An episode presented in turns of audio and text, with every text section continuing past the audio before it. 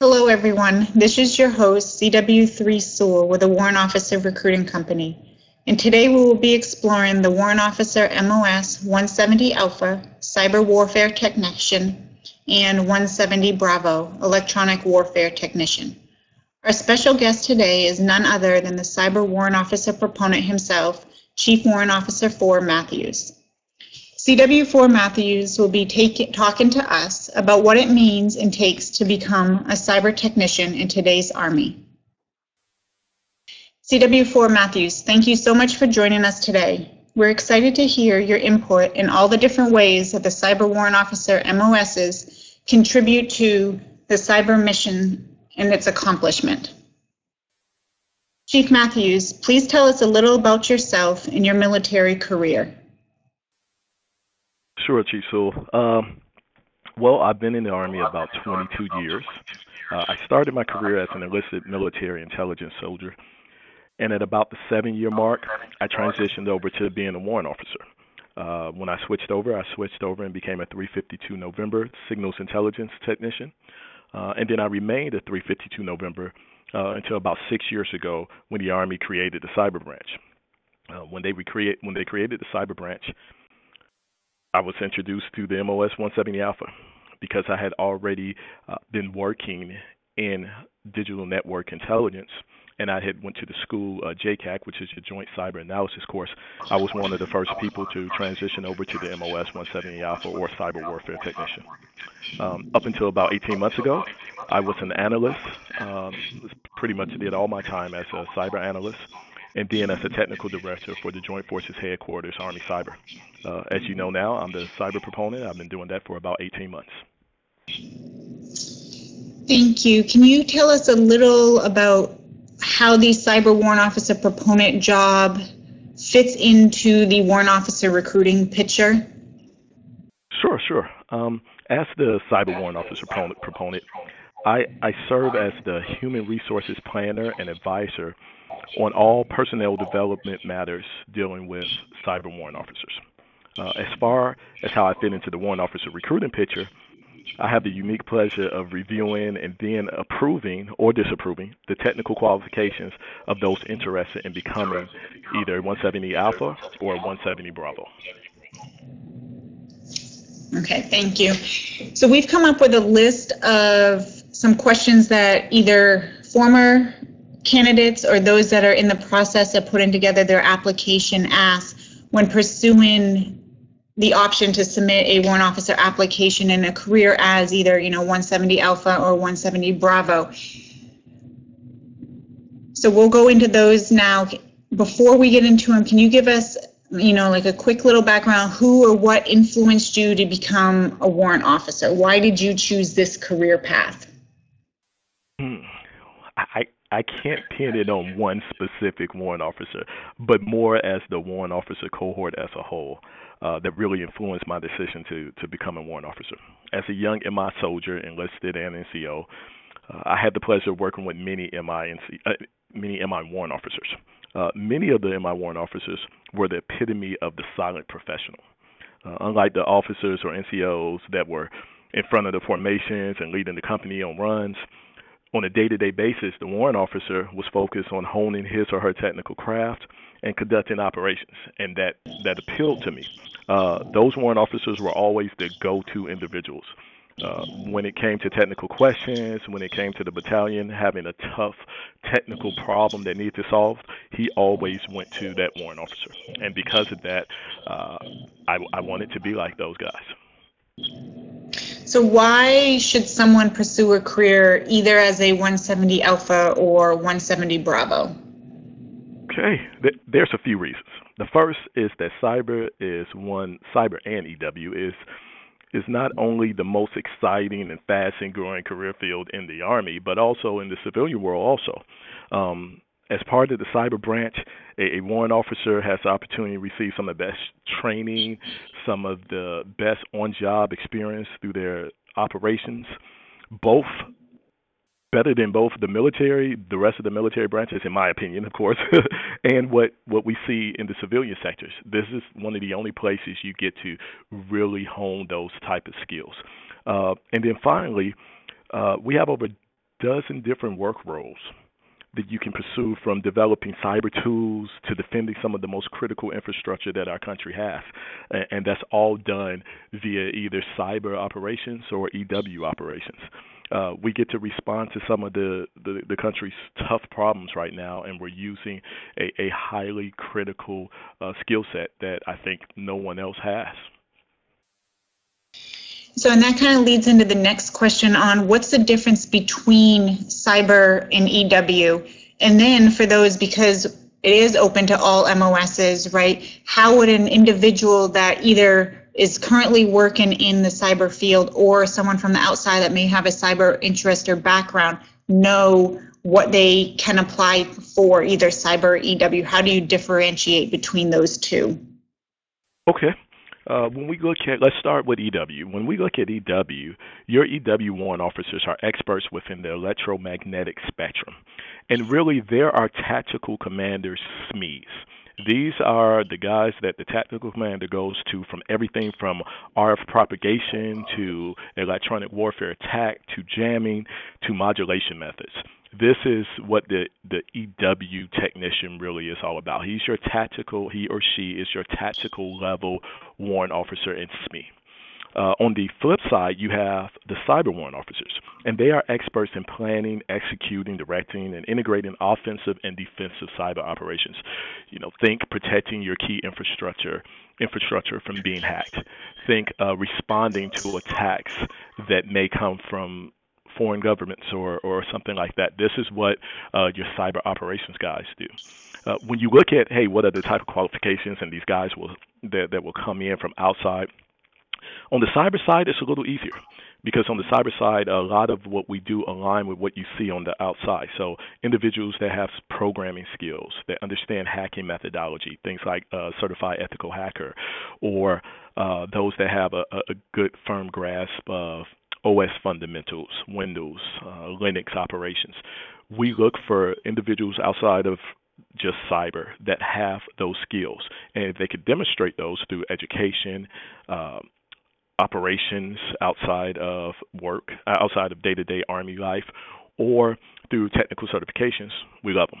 On the other side, for EW, EW is heavy in math, heavy in physics, heavy in understanding radio wave propagation. So, uh, people, truthfully, people that have worked at Verizon and telecommunication companies, those are also good individuals that would that would benefit, that we would benefit from having coming over from the civilian sector into our EW community.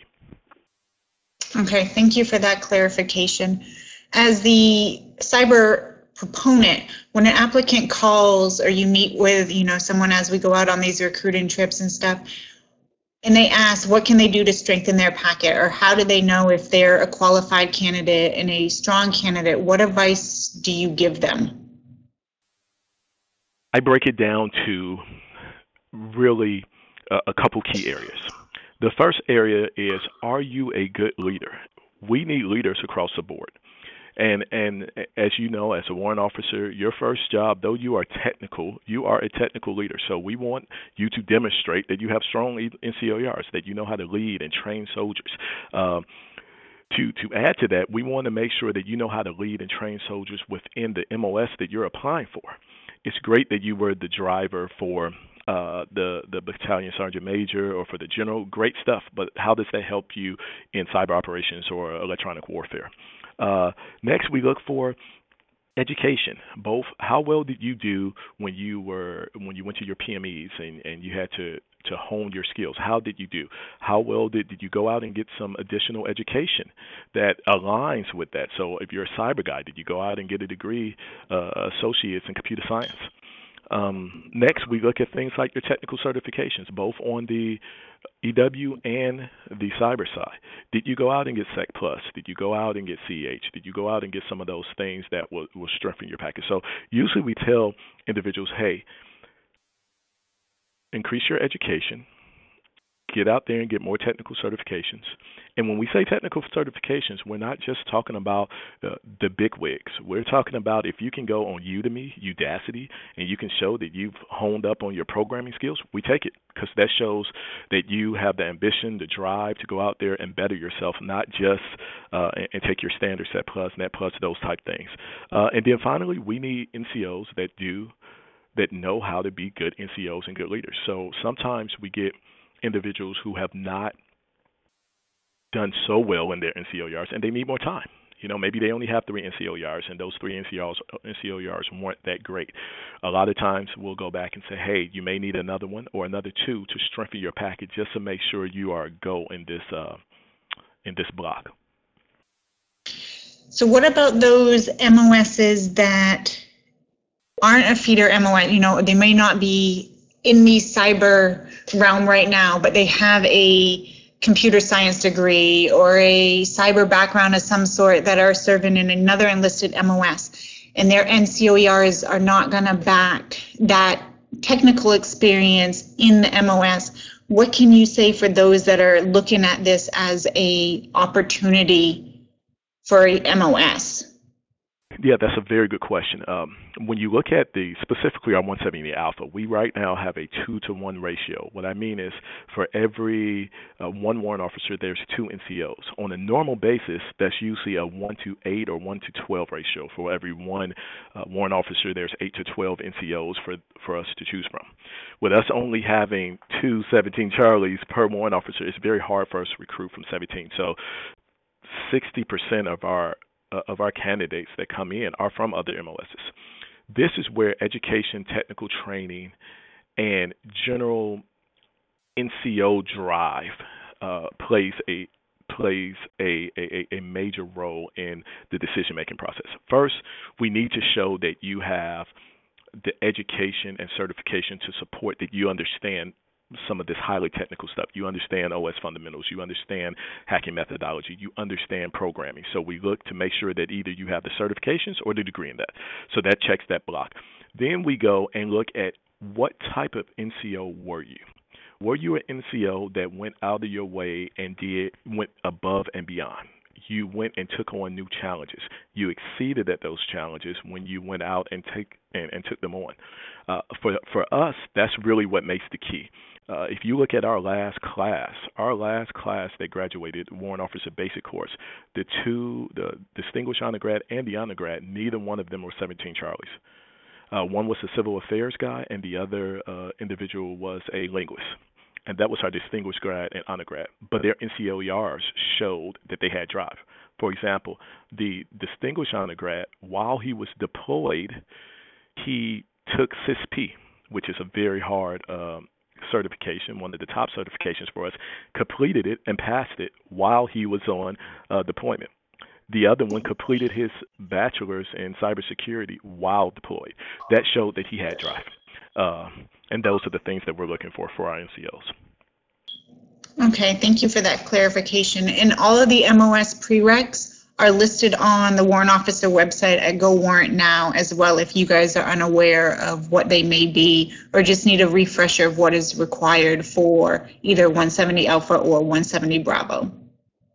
What are the training opportunities that are available to enlisted soldiers that will benefit them as they progress either their cyber careers or are looking into potentially is cyber something that I want to go into? You know, on the cyber side, cyber and EW warrant officers are, are lifelong learners. Starting with just our PME, uh, it's top notch. We get warrant officers who learn everything from what we talked about hacking methodology, OS fundamentals, intermittent programming, and we're moving to where they're going to get civilian certifications upon completing WOBC. That's just PME. Uh, then when you look at the on job on the job training, there is nowhere uh, legally that you will ever get offensive cyber operations experience. You can't hack legally. so, uh, with, with, that being said, that right there is training within itself that's invaluable. And, and then when we go into things like um, ACS and TWI, which I know we'll talk about later, but when you look at ACS and TWI, the opportunities for us are, are, are we have a plethora of them. And when you look at ACS, for example, Uh, we have those that have completed data scientist uh, degrees, those that went out and got forensics degrees. We even have a warrant officer CW4 now that's in the Naval Postgraduate School earning her PhD. And those are opportunities you just won't get in, in other career fields. Okay, great. So if they're not in, say with someone is an 11 Bravo right now, has a cyber degree or, you know, EW background, what can they do to continue training to make themselves a stronger candidate? Because they're not working in that career field currently. So is there opportunity for those not currently in an MO, you know, a 17 series, 17 Charlie that can still hone their skills and kind of stay parallel to those that are sitting in that MOS? Yes, so there are a couple things that that's out there. So there's one we have a, a, a class called uh, CCTC, which is a Cyber Core Technical Training, which is a HR's course that individuals can apply to, and they can get the baseline of, of all those things we talked about that you get in WOBC, and that's that's open to the forces, the, the masses. Uh, the other piece is, though it is not a cyber-specific uh, type path, is the cool website. Uh, I don't know how many how many of those out there have been uh, up to date on the credentialing site, but the ability to go on there and see what so I want to become a 170 Alpha. Or I want to become a 170 Bravo one day. We have updated all of our cyber certifications in there where you should be able to go in and see, hey, which one of those cyber certifications should I be going after next? Uh, as you know, with the Army credentialing, if you already have a degree, so let's say you have an associate's, a bachelor's, and a master's, that's three certifications that you can take outside of your MOS that the Army will pay for. Uh, that's a great opportunity for those individuals to try to keep in line because you know those certifications align with our MOS. Uh, and then you can also see if any of those, a lot of our 25 series do that. A lot of the 25 series align with what's on the 170 Alpha they can go on there, and a lot of those already fall within those, their MOS, so they can go out and take those certifications. So those are just a couple of ways that uh, they can prepare themselves and make sure they're on the path uh, to being a successful candidate for 170 Alpha or Bravo. Okay, so we've discussed a lot on the technical side. At what time should a soldier submit their application for a warrant officer? And then how do you ensure that you have not only the technical side of it, but you touched on a little, you know, the leadership managerial that now is going to be expected of you as you become a warrant, a W1, 2, 3, and it increases as you get promoted, right? How do you have a good balance? When's a good time to know that you have a good balance and not just the technical side, but the leadership and managerial, and then not so much where you're outside of the technical side have a heavy load of leadership managerial, but are still tied into the tech side? I, I think this differs for for each candidate. I, I'll I'll tell you the the average. So on average, 170 Bravos are about mm, 11 years average time when we get our, our top candidates that actually get accepted. So the average people that we've accepted, candidates we've accepted over the past two years, they put in their package at about 11 years. Uh, that's 11 years in the service, time in service. Uh, and most of them have been NCOs for about six or seven years. Uh, that's on the Bravo side. On the Alpha side, it's a little younger, about eight years is your average time. Uh, and those individuals have about five years of experience as NCOs and uh, in technical leadership. Uh, when we're talking about you know what's that optimal time where where you hit the pinnacle of your leadership and your technical expertise uh, coming together and culminating to the the ideal candidate? Uh, it really comes down to when you're at the point as an NCO that you have demonstrated through your evaluations that one you have went out there and got the education that you needed Two, that you've went out there and you've applied that that education and the training that you got to better your soldiers as a as a leadership guy. So when we look at NCOERs, we'll see things like, hey, uh, uh led the led 25 soldiers in passing security plus, you know, or we'll see something like. Uh, was the operations NCOIC for the 25 man section uh, that was able to find this virus within these systems. Those type things show us that hey, these guys right now are at the point not only are they leading soldiers, they're training soldiers and they're having impact beyond themselves and their immediate circle. That's that's kind of what we look at. And when we go into the, the grading scale or how I how I truly evaluate, we'll we'll tap a little more into exactly how I go and grade on that. Okay, so if an applicant hasn't, you know, interest in going warrant officer, may not have started, you know, the application process, has questions, wants to, you know, kind of talk what the difference is between enlisted and warrant. When, and they don't have a senior warrant, either cyber EW within their organization, how can they go and get in contact with an individual that they can learn more about this opportunity from? And when do you recommend that they start talking with a warrant about their desire to either learn more about what you know their path is as a warrant officer and what the opportunities are, or if they already have decided that they want to do that, when to submit an application. So kind of, I guess the question is, is they don't know a warrant within their organization, either cyber or EW, who to talk to about their options and what it's like. When should they start having that conversation with them, and how do they find a warrant if they don't know one already? Okay. The first you know, the first step is the warrant officer recruiting page. If they're interested in being a 170 Alpha or 170 Bravo, they'll find my name when you go into the individual MOSs. Reach out to me. I, I have a contact list of every 170 Alpha and 170 Bravo that we have in the Army. And what I'll do is I will reach out to one that's closest to them and make that connection if they're interested in becoming a warrant officer. Now, there's two different levels of that. The first one is, hey, I'm just interested in becoming a, I'm interested in knowing what's the difference between a 170 Alpha and a 170 Bravo, or I'm interested in, uh, uh, I'm interested in what's the difference between an NCO and a, and, and a warrant officer. That perfectly fine for the conversation with me. Call the proponent. We will work that out, and I will score your way because I'm already a 170 Alpha and I work with the Bravo, so I can provide that information. If it's going to the point where you are rate, you are looking at, at, putting in a packet and you want to start your packet, we can get you in touch with a 170 Alpha or 170 Bravo that can break it down and kind of give you that mentorship. No problem with that. All the warrants that we contact, you know how the Wolf Pack is. We have no issues with communicating to potentials on, on what they need and what's their steps.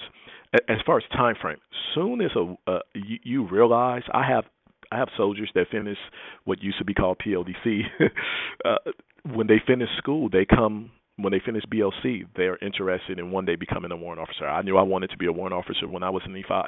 Um, that is the time to reach out. Start getting that mentorship. It may be a hey, once a quarter, give me a call and let me know where you are. We have that quite often when we have warrant officers meet and and, and mentor soldiers throughout their time.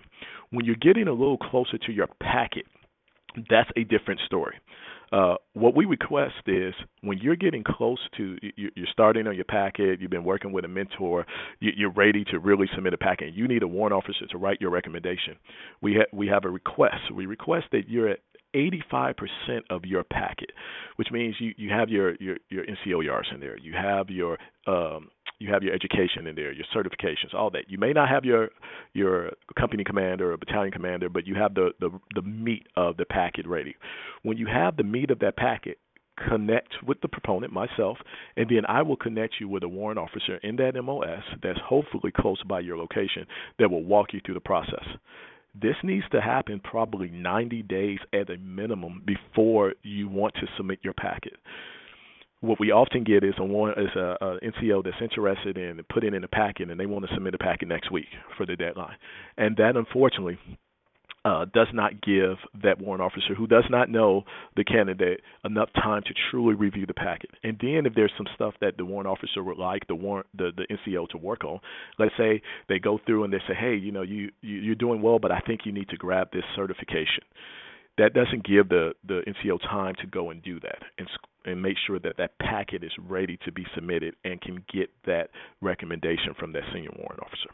So we ask 85% of your packet is done uh, about three months prior to uh, actual submission date, uh, and then I will square you away and hook you up with a warrant officer that will review your packet and determine if they will endorse you for a recommendation. Yeah, and I agree. If this is the path that you think that you want to go down, or at least just have questions, reach out to a warrant and start, you know, asking those questions. And the earlier you can get mentorship and guidance along the way to make sure that you meet your milestones and are on track. So once you are ready to submit your application and start putting it together, you are technically qualified and a highly qualified candidate versus waiting towards the end part of that, right? And now you're trying to backtrack and get certifications and get a little more technical experience. So the earlier that you can have mentorship and guidance, personally, I think it's very beneficial to you. And then I like the idea of 85% of your packet together so you can kind of get an idea of that background of an individual and what they have done or where they may be missing or can become a little stronger. So with that, what makes an applicant well-rounded? Is it recommended that they in certain positions have so many um, duty assignments prior to submitting? How do you become a well-rounded either cyber or EW applicant? It differs. It differs because on the 170 alpha side, we'll start with those guys. On the on the 170 alpha side of the house, uh, because we don't have candidates that always come from a cyber unit because they're not always 17 Charlies, uh, we have to expand out that well-rounded. Uh, I have a grading scale uh, that that kind of lays out what I think is a well-rounded candidate. And on that grading scale, I break it down into two major categories. Those two major categories come down to performance and education. Uh, for performance is broken down into two two two topics: general ed, general um, performance, which looks at hey, how good of an NCO were you? And I talk about this all the time. We want quality NCOs. We don't want individuals to transition over to warrant because uh, NCO they weren't performing as an NCO. Uh, we want NCOs that feel that they can offer something to the warrant officer cohort and that they'll be value added. So we look for those NCOERs that show that they have, you know, uh, they're training soldiers, that they're leading soldiers, and that they're getting those top rated uh, ratings. They're getting the most qualified. They're getting the top 10, 20%. They get must promote, promote now, uh, sent to school immediately, those type things. So that's your general performance. Then I look at your technical performance. I, like I said at the beginning of this uh, podcast, if we if we see NCOER that say you were the best admin clerk or you were the best um, company driver, those are great, but they don't help you with your technical performance. So I, I really look hard to say, hey, was this the best cyber guy there ever was? Was this a you know the, the the best EW guy there ever was, or was he the best driver? Those things make a difference.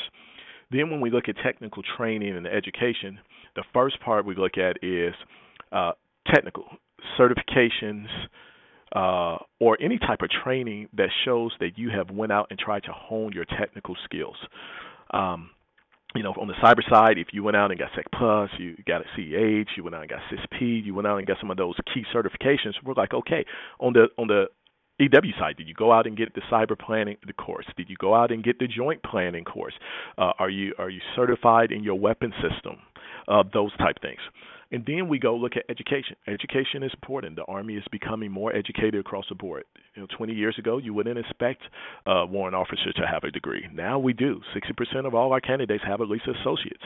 So we expect you to be working toward your degree. Uh, and we hope that you're working toward a degree that aligns with the MOS you're trying to go in. So I take all four of those and I make an average uh, and I grade them on a scale from one to five. And if I get an average of three, that tells me you're doing you're doing pretty good. Uh, and, and that way, I, I can make it unbiased because somebody like you, like we mentioned when we first started, uh, you may have a 17 a person interested in becoming 170 alpha that has no operational experience in cyber because they were a full service tech but they have a cyber masters uh, and they've taken numerous cyber certifications outside of work and they're the top of the top within their their current MOS so I got to take that in consideration.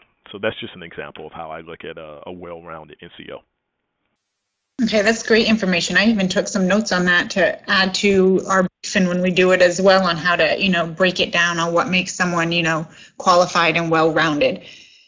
So an applicant submits, you know, their application, they've been selected, they're getting ready for WOCS and WOBC. What are some of the biggest adjustments as an individual switches from enlisted to warrant officer? And do you have any suggestions on what they can do in that time from selection to going to school to help ease the transition or make it a little smoother? Yeah, I, I definitely do. So I I I converse with the warrant officer assignment manager on the cyber side on a regular basis. So basically, once the the candidate gets picked up and he's selected, uh, I work with the branch manager to make sure they're assigned in the right place and they're, they're squared away and and you know they're coming from Germany, they can get to class they want airborne school, all, all those great things.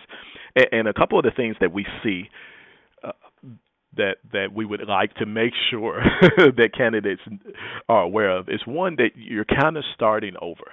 It, it, and I and I won't say that uh, you're starting over from scratch because, as you know, warrant officers get as brand new W1 W1s, we get probably the most respect out of any of the old other cohorts. We get more respect than a lieutenant, than a brand new E5. Uh, W1s get the respect because because officers, NCOs know that they went through a rigorous process to become a warrant officer, and that respect was earned. Um, however, comma,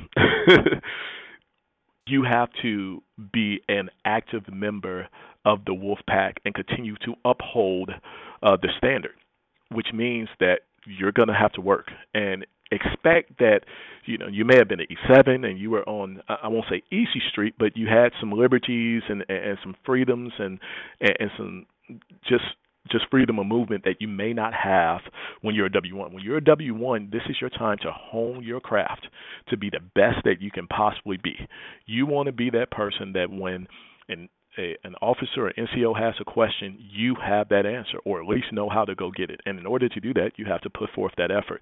So, um, one of the big things is even while you're waiting to go to WOBC and WOCS, give me a call say, hey, what is the what's the new uh, what will I be learning in WOBC? Can you send me the training schedule? I will send you the training schedule, and you will see. Hey, I need to I need to get up on PHP. I need to make sure I understand how to do PowerShell and practice those things while you're prepping. Make sure that you are honing because right now you are going to be looked at as a technical expert. So make sure that you you truly earned that. Um, the final one, and I ran into this as a as a W1, and I'm sure you probably did too. If you were a high speed, and I thought I was high speed, uh, if you were a high speed NCO, sometimes it's hard to let that go. The transition, uh, what we see most often is W1s get in and they want to take over uh, their section. They get to the organization and they want to, hey, I was E7, I was E6, and this is how I ran my section. Those days, and not to say that you can't uh, influence the way your section run, but at you, you need to let the NCOs be NCOs. Give them, let them have the opportunity that you had, and you need to focus on being the best warrant officer you can possibly be, and let that NCO be the best NCO that he or she can be. Yes, that's a great one. Leaving your NCO time behind. That is not your realm anymore. Focus on, you know, what is expected of you as a W1 and, you know, go down that road and do the best that you can do.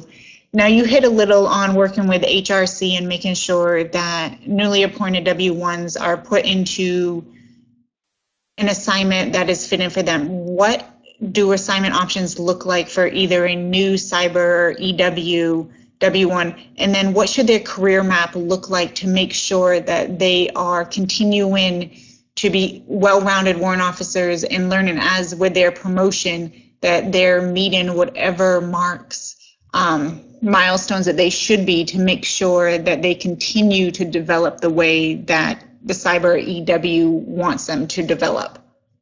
Okay. Um, starting with the EW guys. So the EW warrant officer starts at the BCT level. So what, what's great about the EW warrant officer is, as I mentioned before, they are the tactical commander SME, which means they need experience at each level of the operational army. So they start at the BCT, they leave the BCT, and they go to the division, and from division they go to corps. You, you know, they, they go and CW5s go to ASCC. Mm-hmm. They need experience. So if you're W1, you're going to a BCT.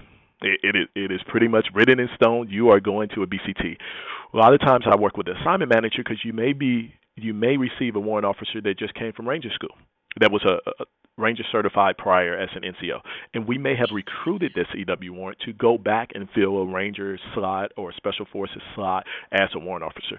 So then those individuals, if they're interested, have the option of going back to to to those special formations and continuing on their career there.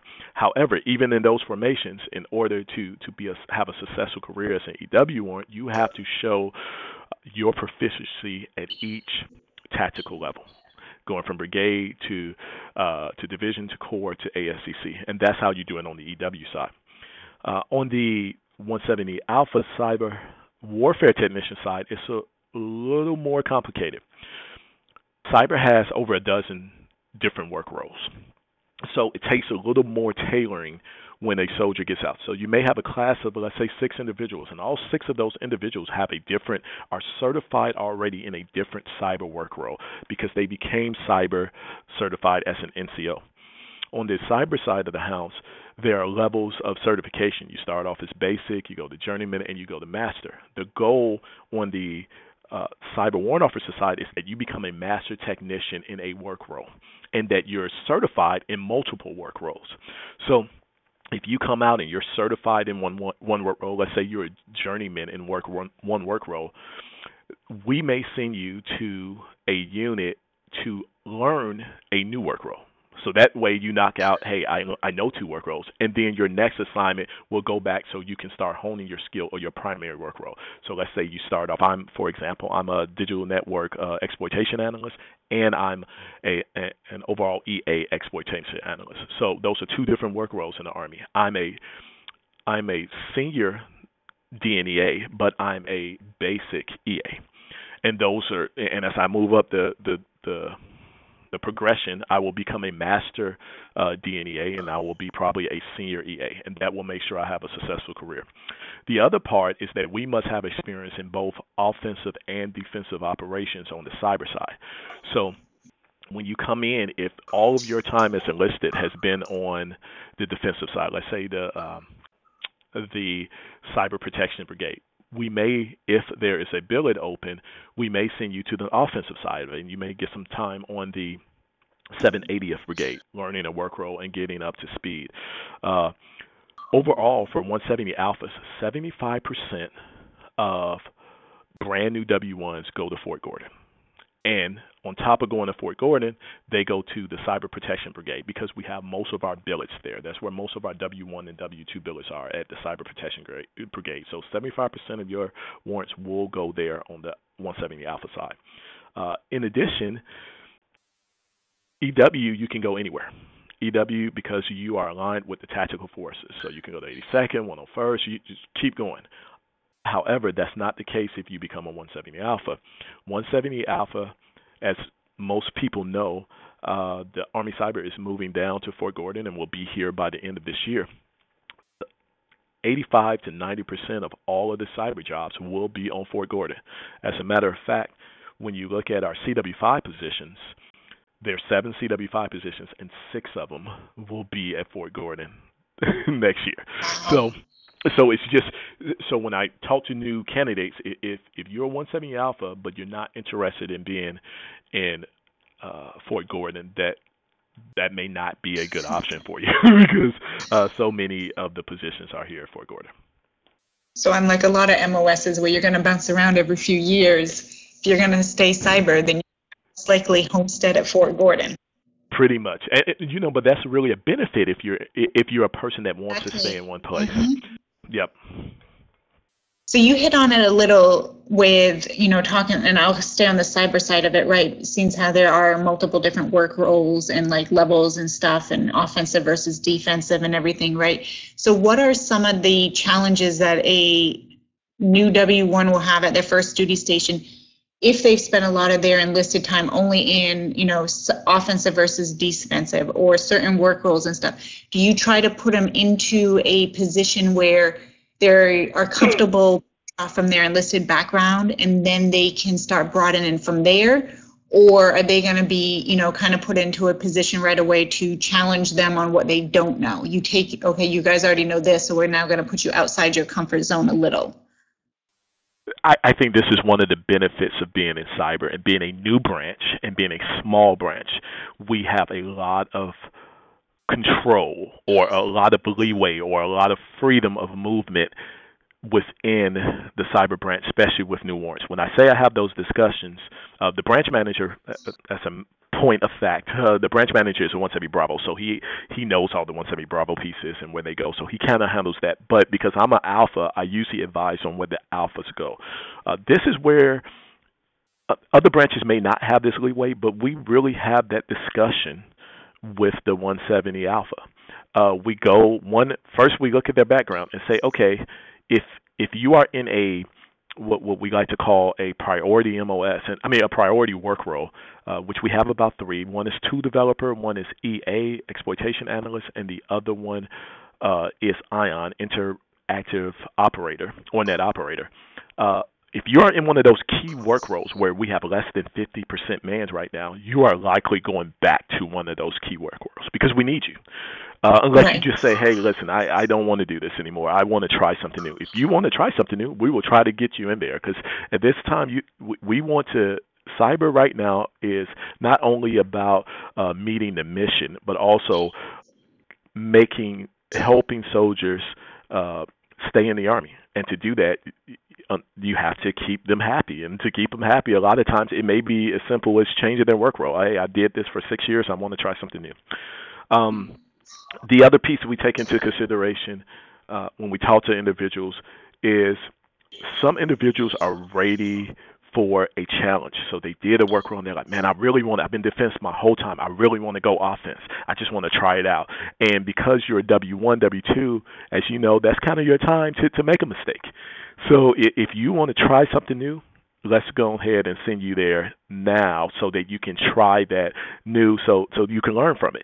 We we would hate to send you there a three and four where your career really depends on it and you have no experience on that. Um, and then probably probably the final thing, as you know, we have to deal with billets. 75% of the billets fall into the cyber protection brigade. Now we're working on that where we're balancing out the force, and we expect to see that within two years, which is helping out new candidates that's interested in coming over to cyber. But as of right now, if you were to graduate WOCS, 75% of your jobs are in the cyber protection brigade. So if we're filled on the offensive side, it may be hard for us to get you that opportunity right off. But one of the great things is if you're really interested in that, we we work with you. Hey, we're going to write this into your file that if you do what you're supposed to do when you go to the Cyber Protection Brigade, we will make sure that you are in the running because you know the new AIM system, so it's a vote process. You are in mm-hmm. the running to be uh, an offensive cyber warrant if that's what you want to do. So I hope that answers the question. It does, and I think you know, like you said, cyber has flexibility that a lot of other MOSs don't have just based off on where the majority of your billets sit and that it's a new MOS and everything. So you guys are able to work it a little different than some of those other proponents and MOSs are able to, you know, kind of work with their warrants and put them where they need them and based off of skill and background and everything. So, and that kind of leads into career development opportunities, right? What is there? For education, you know, purposes for them, along with either like broadening training with industry that may take them out of cyber for a little while and then they can go back in, right? So, what is going to set them apart from their peers for promotion wise? What opportunities are there for continuing training, education within the cyber or EW realm or on the outside that will separate them from peers and then show that you can still operate within that field when you go back? Yeah, probably our probably our three biggest, very similar to the rest of the branches, is TWI, uh, training with industry, ACS, uh, advanced civil schooling, and for us, we have a, couple key broadening assignments like West Point. Um, I'll start with TWI. TWI across the board it, it, it's a, great program it's properly utilized but we we we have some really unique opportunities once again you talked about the flexibility uh, I, am in a position now as the proponent that that if a warrant calls me and says, "Hey, I think we should try to do a TWI with the Norton," which a warrant officer did. Uh, the the TWI uh, operations manager works here, uh, right beside me. I went to her and said, "Hey, can we get can we get a TWI with Norton? Uh, about a month later, Norton came down and presented to us their case on what they could offer to our soldiers to be able to come through and train with them uh, for a year time frame and get some much needed experience on how to protect network networks and antivirus and all that great stuff, which obviously is very important when you're looking at cybersecurity. Uh, so that's probably one of the, the top, and, and we have a, warrant officers play an active role in that. As a matter of fact, next week I'm having a meeting with the current warrants for us to write out what TW opportunities we think would best uh, fit our cohort for the next uh, couple years. So that's one. Uh, advanced civil schooling. We talked about we have a, a warrant officer in the Naval Postgraduate Program working on her PhD in cybersecurity. Uh, this is the same warrant officer that did a three-year tour at West Point teaching cybersecurity uh, the the year the a couple years prior. So we we have some some great opportunities. We're also in the works with a naval uh, EW course uh, to make sure we bring some of our EW guys that are from the past to bring them up to the new technology and working with uh, the Naval Postgraduate to create a ACS program to get those uh, warrant officers a, uh, a EW masters, basically everything dealing from radio wave propagation to modulation and all that great stuff. An 18 month program that would be a hybrid. So great opportunities there. And then finally, we had a uh, we we noticed the need, like you said, that flexibility. It's it's fantastic in cyber. We noticed that many of the systems we were using lacked data analytics. Uh, we just lacked it, and that's across the U.S. As you know, right now, that is a, a field that we're we're definitely low on and that we're hurting across the board. So what did we do? We we asked one of the warrant officers that was interested, hey, would you like to go to school and get a data scientist degree and come back and do three years and run this data analytics cell? And that's exactly what she did. She went and got her second master's and came back and ran the data analytics cell. Um, you know, just just across the board, great opportunities. And then I mentioned West Point. We have both an EW and a 170 Alpha uh, cyber position in EW. That way, they get to work on the research. They specifically work for the research portion of it, and they get a chance to to look at big Army problems in relation to cyber and EW, and provide input and and work on the education piece. All of that, uh, which is fantastic for opportunities for warrant officers that come over to this branch. So you've hit a lot on like the certifications and training opportunities. Now, if you could list the top three that a new EW cyber warrant should kind of focus on or look at obtaining on either the professional or the personal side, what would they be and why?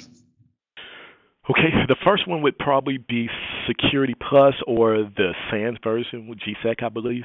Uh, that's going to teach you your basic on, on what you need to do to protect no, uh, networks. Uh, it's going to teach you the, the basics of uh, encryption, of hashes, of, of physical security, of, of how to mitigate risk. That, that, that is a, that is a key certification and a baseline certification, whether it's the Security Plus CompTIA's version or GSEC, which is SANS version, that, that every cyber warrant should have. It's cyber EW warrant, regardless. Uh, the next one is something like uh, it's, it's a Linux version, whether it's Red Hat, um, any of those type type uh, Ubuntu, any of those type certifications. We have on our, uh, if you go to the COOL website on the 170 Alpha, you'll see Red Hat. I believe this Red Hat Fundamentals or Red Hat Engineer. It's one of the certifications that that's on there. I I advise all brand new warrants, since they already have an ASO when they come in, to take advantage of the Cool website. And so if they don't have those certifications, as soon as they come in, take advantage so that they can uh, get past that two-year ASO, since they already have an ASO and it'll run uh, concurrently, um, to go and get them a Linux certification. That way, you you understand that. I say the reason I don't say a Windows certification is because we all use Windows. Windows is a common mm-hmm. uh, operating system everywhere, so I I wouldn't push that one too hard. And then finally, you need a hands-on certification. Uh, it's great to do the memorization memorization certifications are great. You you you you understand the way the process works, but where you really test a person's technical skill is when they get a chance to actually have to go in and fix a problem hands on. Uh, and you know, some of those are OSCP, OSCE, uh, CASP. You go some of the harder certifications. So I put them all in a category as opposed to naming one because I think on our site on the COOL there's something like 57 certifications. So uh, and 10 of them are most. So I, it, you definitely want to set a security one. Uh, you definitely want one that deals with um, Linux, and then you definitely want a certification that deals with hands-on, either protecting the network, handling incidents, incidents response, or something like that. Okay, great. And some of that they can have access to as they're waiting to go to WOCS and kind of get a head start on that as well. Yes, So- de- definitely, definitely. So, do you have any parting comments that you would like to share, anything that you would like to add at this time before we wrap it up? I know it's a lot of information and hopefully it's beneficial to those that are looking at cyber EW, you know, warrant officer path, but anything that we didn't cover or anything that you just might want to reiterate at this time? Um, I think, you know, I think we covered a, a great deal, but at, at the end of the day, uh, it's probably a couple things I would want to impart on individuals that's looking to either be cyber or EW. One, don't disqualify yourself. Don't disqualify yourself. I, I, uh, we're, we're, we're likely, we may have our first 11 Bravo that becomes a 170 Alpha this board. We may. We may have a first 11 Bravo. Uh, I know last board we had our first 18 series become 170 alphas. So don't disqualify yourself. Uh, th- that's one. Two, uh, I, probably the most questions I get from candidates that want to become warrant officers uh, could be answered if they went to the warrant officer recruiting page. I, I, I will say 90, 95% of the questions I get, if if they just went to the warrant officer recruiting page and read all of the warrant officer recruit page, and I know it's a lot of information, but almost any question you could think of is on there. There are very few questions that can't be answered on the warrant officer recruiter page, whether the general requirements or the or, or the uh, 170 Alpha, 170 Bravo specifics. And then and then finally, um, cyber and EW is where the battlefield of the future will be in cyberspace. We all know this. We're getting to the point where, you know, if you could be on the front lines when the tank was first introduced, this is where we are in cyber. People that come over cyber will be pioneers of the way the military, not just the army, the way the military, the way the U.S. fights its battles, protects our government, protects our our, our country, and responds to uh, threats for for the next 50 to 100 years. This is the, we are on the the cusp of greatness right here. So uh, those interested, that that should be your reason right there why you would want to switch over and become either a 170 Alpha or a 170 Bravo. And that's all I have. Thanks for having me, uh, Chief Sewell. Okay, great. Thank you, Chief Matthews, for joining us today and giving us insight into your job along with, you know, cyber and EW and the differences between what applicants can expect as they embark this next adventure. And for those of you that, you know, joined us and listened, thank you. This is a great opportunity for you, one that you will not regret. The cohort, even though, you know, it may seem big, it is we refer to it as, you know, similar to the specialist mafia, right? Everyone is there to help and assist you. Everyone wants to see everyone succeed. Doesn't matter if it's within the same or proponent as you or not. And if you have questions, you know, feel free to reach out to a warrant officer recruiter. You know, Chief Matthews, you know, find a warrant within your organization, reach out to them, and by all means, visit our website. It has 95% of the information that you need is on that website. So thank you guys again, and thank you, Chief Matthews, for joining us today. All right. Thank you, Chief Sewell.